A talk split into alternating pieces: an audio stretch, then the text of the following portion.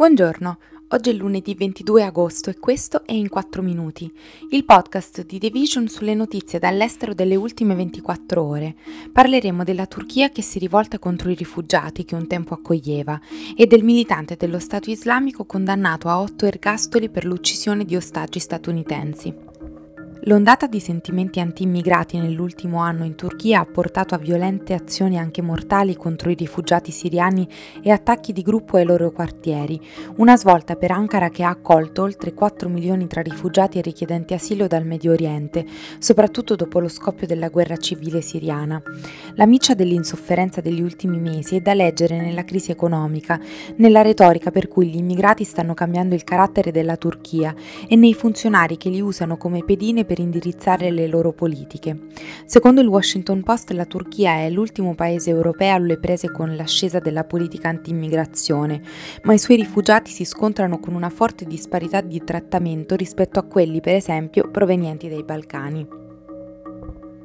Il presidente Recep Tayyip Erdogan, che ha consentito l'accesso nel paese a milioni di rifugiati siriani per poter usare lui stesso uno strumento di pressione sull'Unione Europea, fatica a contenere questa rabbia.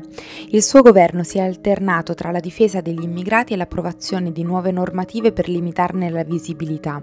Di fronte a elezioni critiche l'anno prossimo, a giugno, Erdogan ha promesso di mandare a casa un milione di siriani, una politica considerata impraticabile e illegale, e ha fatto ben poco per mettere a tacere le richieste dei suoi oppositori che chiedevano maggiore incisività. Le ultime violenze sono iniziate lo scorso agosto, quando un giovane siriano è stato accusato di aver accoltellato a morte Emiran Yalcin, un adolescente turco, durante una rissa nel distretto di Altindag ad Ankara. Bande di cittadini turchi sono scesi nel quartiere, vandalizzando e depredando negozi, case e automobili siriane, in uno sfogo sconvolgente per la sua ferocia e per dove si è verificato, ai margini della capitale turca, a pochi chilometri dal palazzo presidenziale. Hanno subito il lavaggio del cervello, ha detto Abu Atahifa, un attivista siriano locale, che ha detto di essere stato minacciato di percosse mentre osservava le rivolte da un balcone. Per i siriani di tutta la Turchia la furia scatenata ad Altindag è stata un avvertimento. Un membro chiave di una cellula dello Stato islamico, conosciuta come i Beatles, è stato condannato all'ergastolo venerdì per il suo ruolo nel rapimento, negli abusi e nella morte di quattro americani in Siria, ponendo fine a un lungo e straziante sforzo delle loro famiglie per assicurarli alla giustizia. I quattro americani erano i giornalisti James Foley e Steven Sotloff e gli operatori umanitari Kyla Mueller e Peter Kassig. Ad aprile una giuria ha ritenuto El Shafee al-Sheikh colpevole di quattro capi di imputazione per il rapimento di ostaggi e quattro per cospirazione con, dopo un processo di due settimane. I terroristi hanno picchiato, abusato sessualmente, torturato, fatto morire di fame i prigionieri, impedito loro di usare il bagno, li hanno fatti stare in piedi tutta la notte.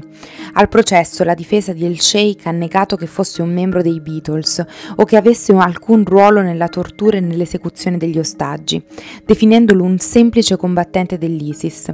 Ma negli anni El Sheikh aveva rilasciato una serie di interviste ai giornalisti descrivendo in dettaglio il suo ruolo nel picchiare i prigionieri, estrarre informazioni personali da loro e chiedere riscatti alle loro famiglie, mai mostrando pentimento.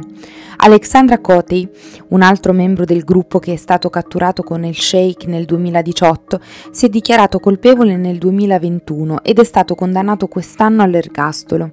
Il terzo membro dei Beatles, Mohammed Emwazi, che era il carnefice mascherato degli agghiaccianti video di propaganda dello Stato islamico, noto come Jihadi John, è stato ucciso in un attacco aereo statunitense nel 2015. James vorrebbe che tu sapessi che non hai vinto, ha detto Diane Foley a El Sheikh, mentre ha sottolineato che la sentenza è stata emessa nell'ottavo anniversario della decapitazione di suo figlio. Il giudice Thomas Ellis III del distretto federale della Virginia ha condannato El Sheikh a otto ergastoli simultanei senza condizionale. Ellis, commentando il calo di interesse per il caso nel corso degli anni, ha esortato i giornalisti che hanno seguito l'udienza e il paese in generale a non dimenticare quello che è successo. Questo è tutto da The Vision, a domani.